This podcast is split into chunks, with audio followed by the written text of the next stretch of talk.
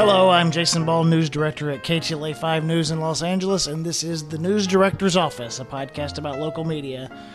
Alongside me today is our producer, Bobby Gonzalez. How's it going, Bobby? It's going well. Happy to be here. And our special guest today is Roland Martin, host and managing editor of RolandMartin.com and Roland Martin Unfiltered. Thanks so much for joining us today. Glad to be here. Glad to have you. So, we always start with a little quote uh, Stay away from negative people. They have a problem for every solution. Who do you think said that?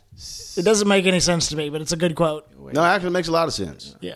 Negative people will drive you crazy. And they got a problem for every solution. Uh, yes, they will. They will whine and complain all day. So yes, I, I'm there, but I don't like negative people. yeah. Scientist Albert Einstein actually said Oh, that. very cool. He's right. Yeah, that's a good one. He was right. So let's get into it. Uh, Roland, I saw that you were at in Memphis at the National Civil Rights Museum Yep. uh, covering the uh, Freedom Awards this, uh, recently.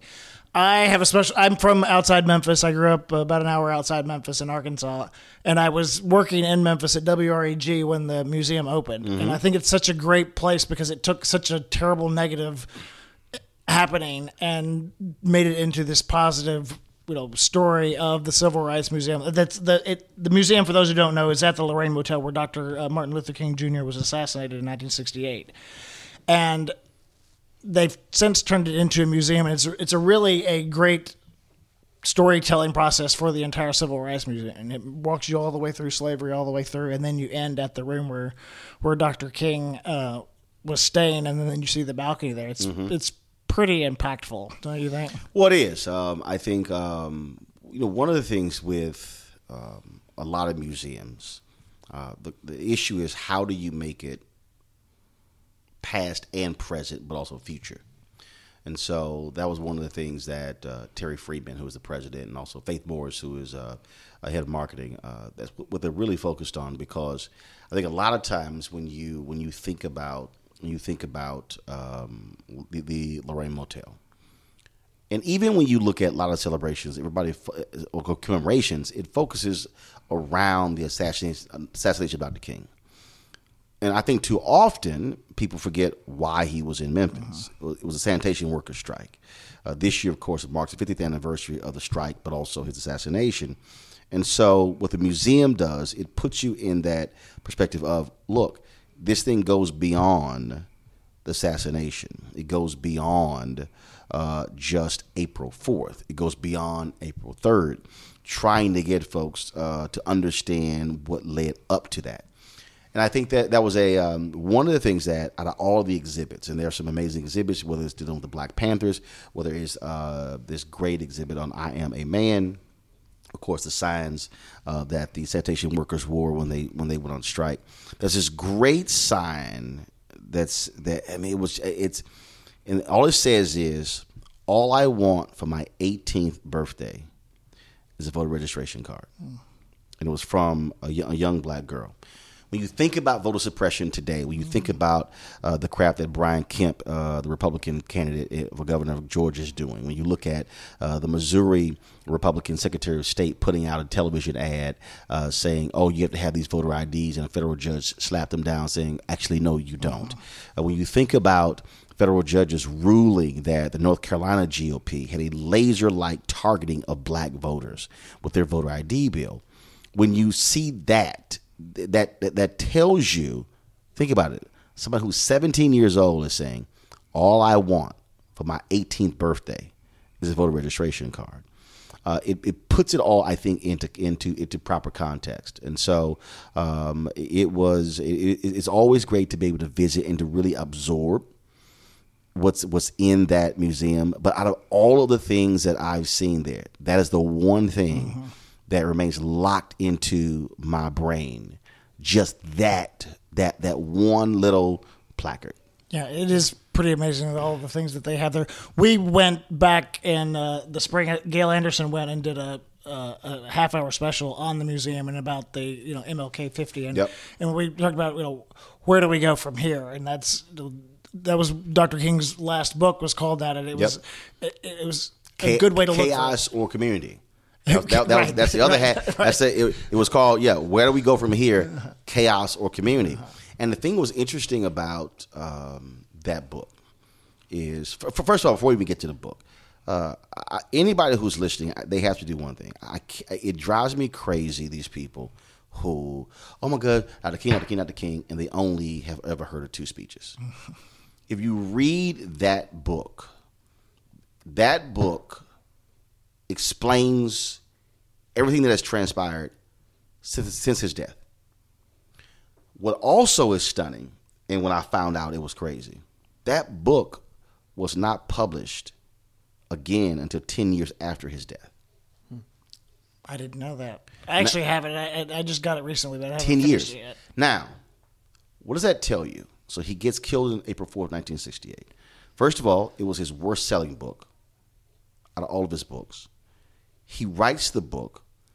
His numbers are in the 30s, even among black folks. He was a reviled figure by the end of his life because he dared to challenge President Johnson in the Vietnam War. The thing is, he gets he gives a speech at Riverside Church uh-huh. beyond Vietnam on April 4th, 1967. I don't care what anybody says, there's absolutely no coincidence to me that he is assassinated one year to the day, almost one year to the hour of that speech. He gives that speech uh, in the evening on April 4th, 1967, and the bullet hits him at 6:01 p.m. on April 4th, 1968. But when you go through that book, he's talking about black power. He's talking about riots. He's talking about economic conditions. He, but he's also challenging. And I, I, when he says in the book, he said the issue for us moving forward will not be, and I'm paraphrasing, will not be the Klansman in a hood is going to be the moderate white. He it, says he says that in the letter from the Birmingham jail too. He cha- but but then he says he says he says then he said it didn't cost America much to allow us to be able to go to hotels, to swim in swimming pools, to go to parks. So the question is, will America now write that much larger check to right the wrongs? Mm-hmm. But then he also challenges African Americans. He lays out this this story of of how black people have endured, how they have survived. He said he says he says it is it is it is amazing that African Americans are not completely traumatized and have PTSD as a result of all the things that we've actually gone through.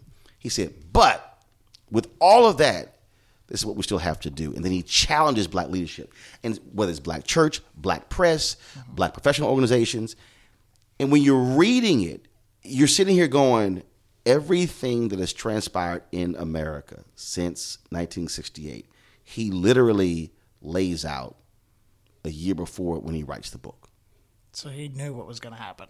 Oh, and I'm talking. I mean, I'm sitting here reading it, mm-hmm. and I'm like, "Yo," and I'm talking about just I mean, it, it, it's just because when people, everybody keeps acting as if, oh, no, no, no, okay, we got killed. First of all, the Fair Housing Act was being filibustered. Mm-hmm. Okay, three years before he gets killed. Senator Edward Brooke and others finally break the Senate filibuster in February of 1968. House still's not acting. They're not moving. It's on his death is what got it passed. April 5th, 1968, President Johnson sends a letter to Congress, saying there's no greater way to honor the, the, the life of Dr. Martin Luther King Jr. than to finally pass a bill that he gave his life for. The Fair Housing Act is signed the week after his death. His death is what led to the passage of the Fair Housing Act. He doesn't get assassinated, they are still filibustering the Fair Housing Act. Hmm. So then you go through 68. And then, of course, Nixon gets elected. Then you have, of course, Arthur Fletcher comes in with affirmative action. Then everybody forgets that oh, wait a minute, 1970, then you begin to have the busing fights. Then you begin to have white flight. Then you have Gary Hatcher elected black, the first black mayor of Gary, Indiana, and then Stokes in Cleveland. Then you have uh, Maynard Jackson becoming the first black mayor of the city of Atlanta, and then Coleman Young in Detroit, then Marion Barry in Washington D.C. Then you have this massive white flight that's taking place where all of a sudden now suburbs are propping up because oh how, oh no no we're not going to be under a black mayor they're going to now want power so all, he lays all those things all those things are, the, are beginning to happen and, and he says he said even our white allies will not be with us because he said whites in america were saying oh y- y- y'all got enough. Look, okay, finally y'all can vote. All right, finally y'all can go to hotels. Now you can live somewhere. That's enough. And he's saying in the book, no, it's not enough. That's you know we, I have a reading list that we add to this, and so the, on the, I'm going to skip ahead. The reading list is to read the letters from the Birmingham jail because it's in, in this he lays it out. Everybody knows the quote for "injustice anywhere is a threat to justice everywhere," which is really powerful. But the part I thought was more interesting is he says the biggest stumbling block blacks are going to have isn't the KKK; it's complacency from moderate white Christians, Yes. who are more devoted to order than justice Yep. you know, they would they were like, "Why are you doing these sit-ins in Birmingham?" And it was because you had to. That negotiations didn't go that far. You had to, you know, go that far. And you know, the and I think is is true. The the moderate white Christian is the one who ultimately said, you know, Yes. enough. And and even even when even after his death, that's what you still see. That still exists today. When you look at polling data, uh, Thomas Edsall had a piece in the New York Times right after the election uh, of Trump, and he went back and looked at the the uh, focus groups that, that took place after the 1984 election, and then you had you had 25 and 30 percent and plus of whites who said, "Okay, blacks have gotten too much." They've gotten too much. But then I can roll that back to American history. You go through 245 years of slavery, then you go through the period of Reconstruction. Which Reconstruction, arguably, the greatest period of advancement for black people in America. But after five or six years, whites said, okay, all right, okay, you know, look, okay, we done enough. 13th Amendment passed, 14th Amendment passed, 15th Amendment passed. Okay, that's enough. Okay, now think about that. Six or seven years of Reconstruction. All right, that's enough after 245 years. You same thing. Ni- then, of course, Great, Great Compromise of 1877 takes place, uh, and then you have 92 years of Jim Crow. Then, of course, you have with Emmett Till's death in Montgomery, 13 years of a civil rights movement, and folks are saying, "Okay, that's enough." Now, think about it: 92 years of Jim Crow, 13 years of a civil of a civil rights movement, also called Black Freedom Movement. Okay, all right, that's enough. I'm, I'm sorry that that that as if those three laws, okay, that solves everything. As opposed to, wait a minute, you still are dealing with massive inequality, massive unemployment. The the wealth gap is tremendous. Who I mean, the the the inability of people to even understand today the devastating impact of blacks not being able to live and own homes, which is where America's Americans often get their wealth. We're still seeing it today, what is being passed down. And so the, the issue for me is when people have no understanding of the depths to which you you had racism, Jim Crow, white supremacy, and how it went. The continuum was from August of 1619 all the way through present day. And then folks go, "Oh, that was so long ago." When I explained to them that if you use the death of King, April 4, 68. So let's just say it's 1970 because it takes you mm-hmm. a year when the bill gets, you know, it's finally passed law. If you use 1970 as the marker when African Americans were technically fully free Americans, mm-hmm. it's 48 years. November 14th, next month, I'm 50. Which means, in your lifetime. which means I was actually born not fully free. Which means that my nieces and nephews, I don't have any children, but my nieces and nephews are the first generation of Martins who were born fully free. But I still use technically because they still have to deal with the remnants. Now, think about that. We keep saying, oh, it's far away. But I was born into an America not fully free. And then when folks go, damn, I never thought about it that way.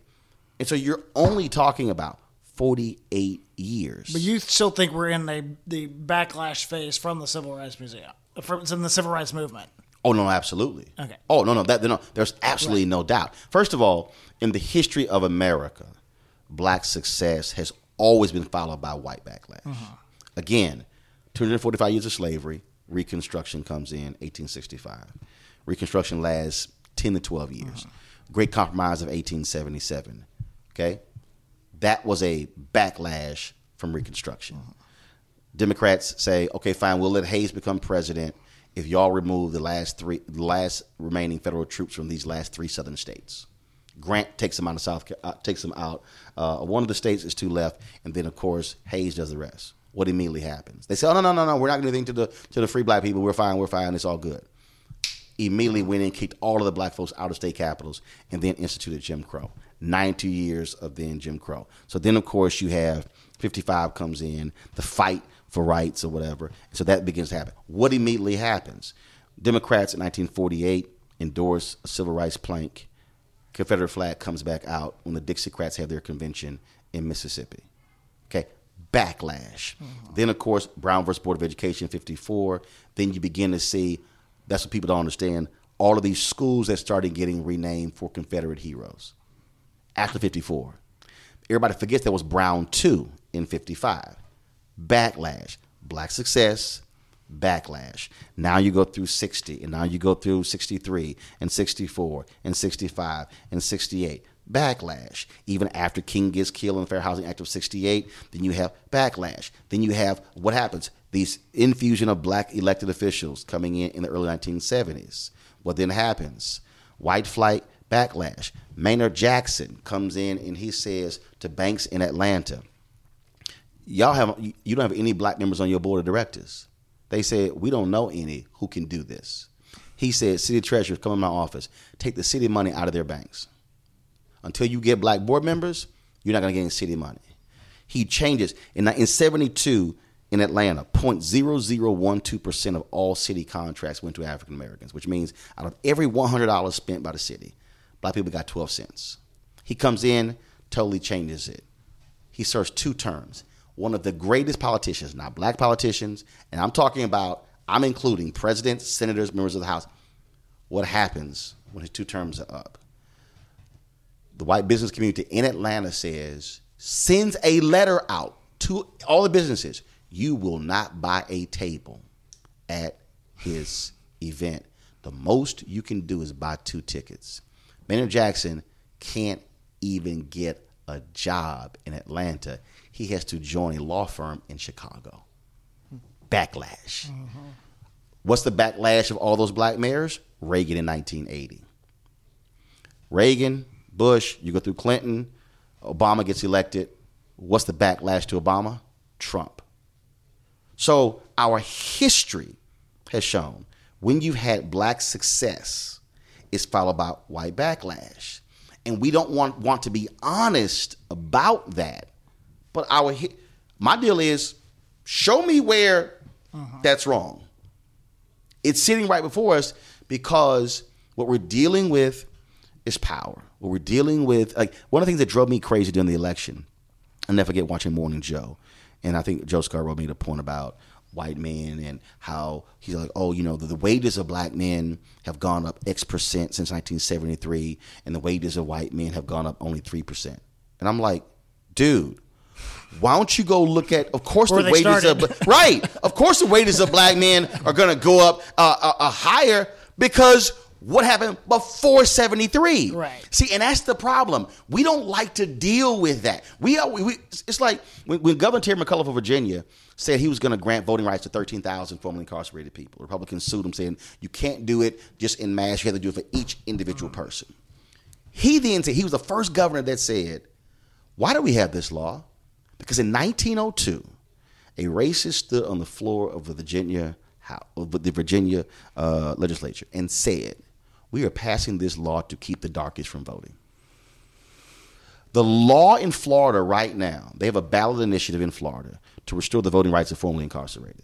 1.7 million people. If this thing passes, the change state constitution has to get 60% of the people voted voting for it in in 18 days. Right now, it's polling at 72%. That law goes back to 1880s. Uh-huh. Well, you even go back to the why Dr. King was in Memphis to start with the, the sanitation worker strike, and some of them are still working. I, I, I so I saw your interview you did with with William Lucy, and I, I, didn't know him. He was the union leader who came down there, and yep. he's the one who actually came up with the mm-hmm. "I'm a man" slogan. Tell the story how they, uh, why that slogan and why that so, was so important. The thing is, and so, so, I'll, so I'll tell you in reverse. When we were at the I was there in February as well, and they had a ceremony at the spot where the two workers were killed Mm-hmm. in February of 1968. So the Two of their sons were there. So what happened the, was the black sanitation workers couldn't ride in the cab of the truck. They had to ride in the couldn't back. ride in the cab. The black workers also what happened was when there would be a rain out, they would send the black workers home and then they wouldn't call them back, so they got no pay. Mm-hmm. And so it was they got totally screwed. So the two workers were killed when, when the- a the- lightning hit yeah. one of the trucks. It and malfunctioned and malfunctioned and really it crushed both of them because they were in they were sitting in the back of the truck to get out of the rain. Mm-hmm. The sons of those two were there. Wow. And I asked one of the sons, I said, What is it that you want to, want people to know about your father?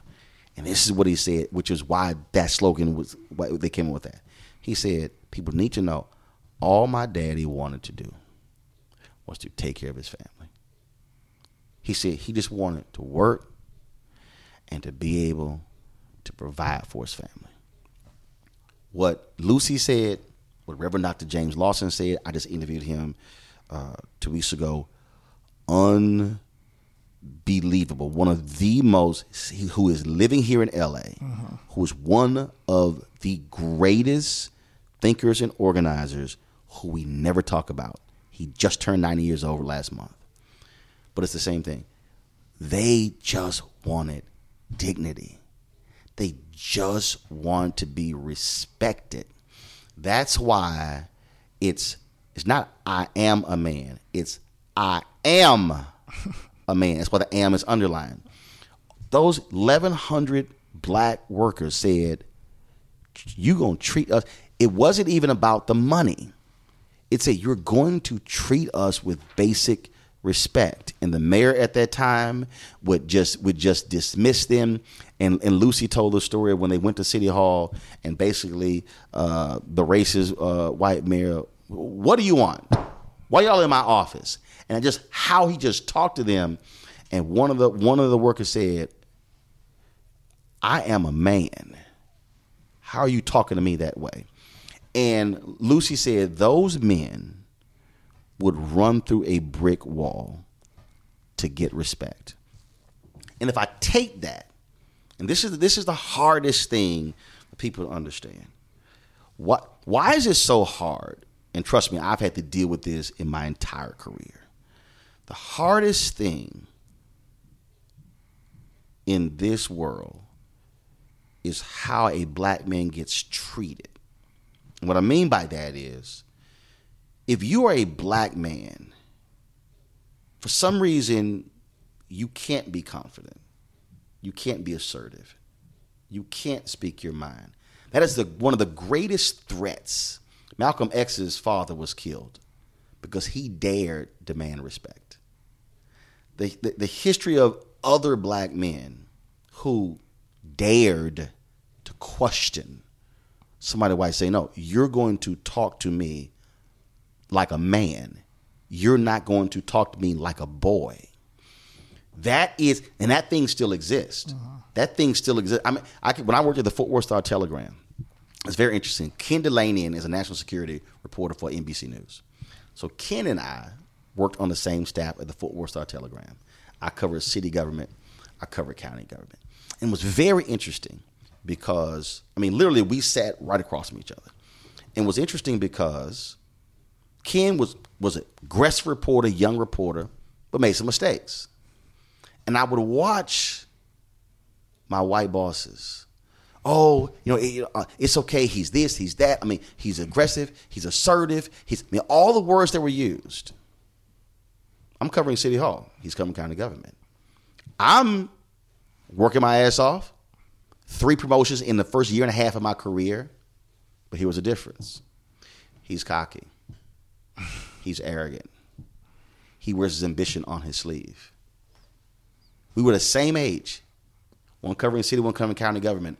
But as a black man, I couldn't be assertive. I couldn't be aggressive. I could not want upward mobility. I had to approach it. Um, can I can I please get this? And I'm sitting there going, oh hell no. I said, no, no, no, no, no. You're not going. And, and in fact, because it's I'm- and I know, and somebody's probably saying, yeah, yeah, but they were sanitation workers. I'm like, no, no, no, but it comes down to basic respect. I had an editor, Kay Northcott. This, it was, I mean, when I say I could, I'm sitting at my desk. She's standing next to my cubicle, and we're talking about a story. And she's, this is what she says. Well, you need to get your production up. Now, if anybody, if any of you, if you get hear that, that's an assault on like you lazy. You need to work more, produce more. I said, "Excuse me."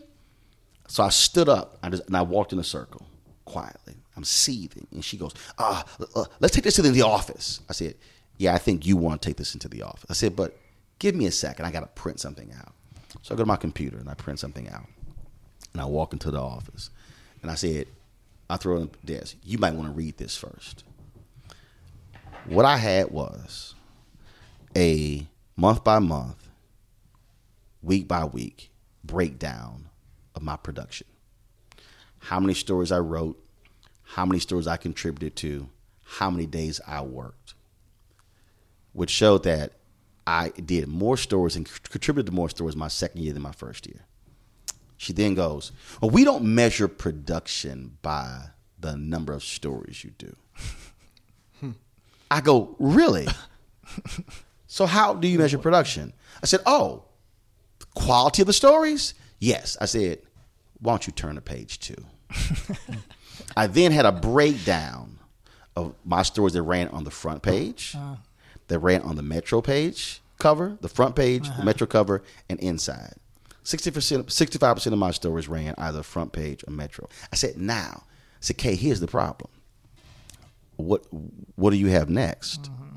I said, because if your next argument is that that's not quality, I said, before you answer that, keep in mind, you're one or two of my editors, which means you have approved inferior work. I said, can we just cut to the chase and say, this ain't got nothing to do with my production? So how? did, So okay, that leads me to a great place. So how do you like being RolandMartin.com and Roland Martin Unfiltered? It's um um uh, it's, it's uh, RolandSMartin.com. So I got through initially because that's a good. Okay, the greatest bass fisherman ever is named Roland Martin. so that so that's why I use the S. But but the, but the S. We'll put it in the show- notes. But but, but the thing is, he, here's was. This is what I hard for people to really understand. First of all, I went to a communications high school, so what I what I'm doing now, I've been doing since I was 14 years old. Uh, that's Jack Yates High School, Magnet School of Communications, uh, which is the same high school that produced Debbie Allen, Phylicia Rashad Allen, and so many other greats out of Houston. But the thing that people, the thing that people don't understand is that people go, "Oh my God, you want to work for the New York Times?" No, you don't. No, uh, you don't want to go work in L.A. No. What they didn't, what they never understood is that for me, it's not based upon the largest of the company, how, how big it is. No, it for me, it's the work I'm able to do. So when I left the Fort Worth Star Telegram to go to KKDA Radio, become news director, they were like, I mean, literally the Metro editor, Mike Norman, ugh, he sent a let, he sent a note out to the staff saying I was leaving, and pretty much like, I can't believe he's leaving us for this 1,000 watt radio station. and I'm going, see, that's your problem. He's thinking, you're the City Hall reporter for the Fort Worth Star Telegram. Yes, but I'm going to be the news director, which means I'm deciding what we cover. Uh-huh. I was 26. I was one of, one of the youngest news directors in the country. This radio station. I'm deciding the coverage. Million Man March comes along. I say we're gonna go. We're gonna cover it in its entirety, all 12 hours. Just the other day marked the 23rd anniversary of the Million Man March. That's our telegram. When we were covering the lead up to it, I had to ask, "Can I go cover?" See, what he didn't understand was it wasn't the largeness of the company. For me, it's the largeness of the opportunity. And I think that's where a lot of people get confused. And so when I became the managing editor of the Dallas Weekly, people were kind of like, yeah, but but you should go work for Dallas Morning News. Well, there were people who were metro editors and assistant managing editors at the Dallas Morning News. But when major things happen, they will only call the editors into the meeting. Although I, Vernon Smith was an AME of the Dallas Morning News, Vernon couldn't be in the meeting because he was an AME. He wasn't the ME. Mm-hmm. I was the ME. But they would think, yeah, but that, that's the small black weekly. Yes, but I'm the ME. It's no different than when here I am hosting my own show on TV One for eight years, Sunday morning show for four years, a daily show for four years. And when I'm invited, and when President Obama, and then when Trump, I don't call him President Trump because I will only call him that when he learns to respect the office. When I, when they have a meeting with the television anchors at the table, Ms. Stephanopoulos, it's Chris Matthews, it's Wolf Blitzer, it's Lester Holt. Before it was Brian Williams, it's Jeff Glor. Before that, it was um, Scott Pelley. uh, Scott Pelley, David Muir. They're all at the table, and Roland Martin. Folks were going. See again, this is the mistake we made. ABC, CBS, NBC, great companies, but are you at the table? There are people who are who are, who have great job. When Lester Holt was at NBC and Brian was there, Lester was the host of Weekend Today. Lester couldn't come to that meeting, and that's the mistake I think people make. And when I when I got Journalist of the Year from National Association of Black Journalists in 2013, what I said in Orlando was, too many of you are enamored with the largeness of the letters on your business card when you should be focused on the largeness of the opportunity. If I have an amazing opportunity at a smaller venue, that to me is more important than having a small opportunity at a huge media company. Because where can I have greater impact? So when I look at my career, when I look at, and you talk about even what I'm doing now, because folks, when TV One ended my show, people were going, "Oh man, man, can, man, can you go back to CNN? What about MSNBC?" I said, "No, no, I'm going to launch this here." And they weren't, and they were just confused, like, "Okay, dude, I don't understand why you're doing this." I said, "Because what you don't understand is that scene from The Insider when Al Pacino is playing Lowell Bergman. Al Pacino says, Lowell Bergman, 60 Minutes. I wonder if my calls get returned if that's not at the end of my name." What I have is that my calls get returned because of Roland Martin, not because of the company after my name. That's great advice. Mm-hmm. That's great And advice that- for everybody.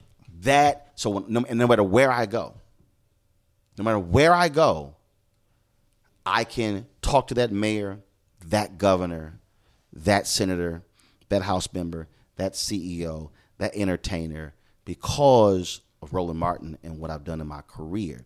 Which is why I think when Max Robinson said, Max Robinson, 1988, his body is ravaged with AIDS. He's dying. The first black, um, the first black anchor of an evening newscast uh, when he was part of the, the troika of Frank Frank Reynolds, Peter Jennings, and uh, Max Robinson.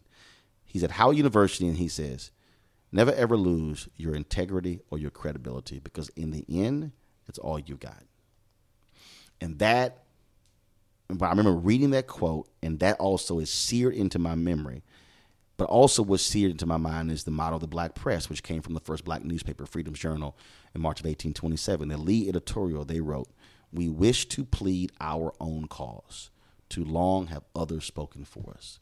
So when I launched my own digital show, what I said was, I had News One Now, which was the only daily news show that spoke to the interests of African Americans. Show gets canceled. That's it. Yes, you've got websites. Yes, you've got podcasts. Yes, you've got all those different things. But you, there still is no other show that this is what it's dedicated to. So when LaTosha Brown and Cliff were in Georgia on Monday, when they were about to take 30 seniors to go vote, and then somebody called and ordered them off of the bus, guess who she called first? She called me. Mm-hmm. I said, "Cool, y'all gonna be on the show tonight." Having and owning and controlling that means that if they say no, I can say yes. When Ben Crump has an attorney, has a client who beats the cops, who busted his door down, lied that he was selling drugs, and all charges were dropped, they came to me first. And so for me, it's saying, how can we tell these stories and I have to go through somebody else being a gatekeeper, but again, controlling the narrative, and that's why. And that's why I created it. And and look, I tell people all the time, it's tough. It's not easy. Uh, it's not like you have the resources. It's not like you have all of that. But you know what? Um, the reality is with technology, how that game has changed. And I've always, I'm probably the closest you're going to get to a uh, tech tech geek who's not a geek. Right. Um, but understanding that, understanding how I'm able to, how we can now report live from places that don't require satellite truck, how we're able, I mean, all those different things. That's thinking differently. And so for me, it's not, oh my God, I work at this place here. No, no, no. Right. What, what did you do? What was the work? But in technology and social media has made that so much easier and so much more accessible for people to, Oh, absolutely. to be able to get their stories But out but, but it's the, but I, I tell you what, it's it's it's the work. I, what brings me joy again is not the awards. It's not it's not all of that. What absolutely brings me joy, and I'm telling somebody listening and they're going, "You're lying," and it's not true. It's literally when, yo, that was a great interview, or that was a great story. Not, oh, get, it ran on CNN. Right. No, I have the same feeling about a story that I wrote at the Dallas Weekly or the Chicago Defender or the Houston Defender, three black weeklies, as I did when I was on CNN. yeah. And the joy, CNN was also never bigger to me than TV One. I respected both, mm-hmm.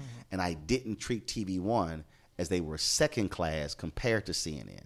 And I made CNN understand that they are just as important to me. In fact, TV One was more important because they paid me before CNN did.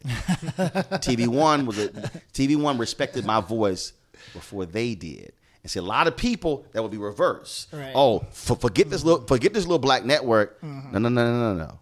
Because though when I sat at the table with the president, I never sat at the table representing CNN. Uh, it was in that room. That card in the dining room said Roland Martin, TV One. I mean, that is the joy is in the work and the accomplishment of, and- the you know, pride is in the work. Yes. And people, I'm telling people, people think I'm. They, I guarantee you, somebody's going. He's lying. No, it. But that's. Yeah, but that goes back to why I, I never. I didn't feel. I didn't feel as if my my my my my career was complete because oh my God, I worked here. Mm-hmm. No, even when I worked at CNN, that that that wasn't it. Mm-hmm. When I sat in that lobby, I sat in that for four years. I did free television. I did free appearance for four and a half years, and I sat in that lobby and I sat down in 2007, and I said, uh, no, 2006, and I said December 2006. I said, God, if it is your will for me to be here, then make this happen. It had nothing. It wasn't. Oh my God, I really need this. It's like no. What is your will for me? If it is your will for me to be here at this point in history, then make it happen. Thank And you. that was the mentality. That's great. Thank you so much for joining us. Great conversation, great insight, great advice to lots of young people out there. Uh, how can people follow you, reach you on social? Easy. Twitter, Roland S. Martin. Instagram, Roland S. Martin. YouTube.com forward slash Roland S. Martin. Then, of course, RolandSMartin.com. Uh, and, of course, the site is RolandMartinUnfiltered.com. Bobby, how can people reach you? I'm on Instagram at Sounds Like Bobby. I am on Instagram at Mr. Jason Ball and on Twitter at Jason Arball. Please uh, subscribe to us on Apple or wherever you listen to podcasts and give us five star ratings. Thanks again, Roland. I appreciate it. Thanks, a bunch. Bye bye.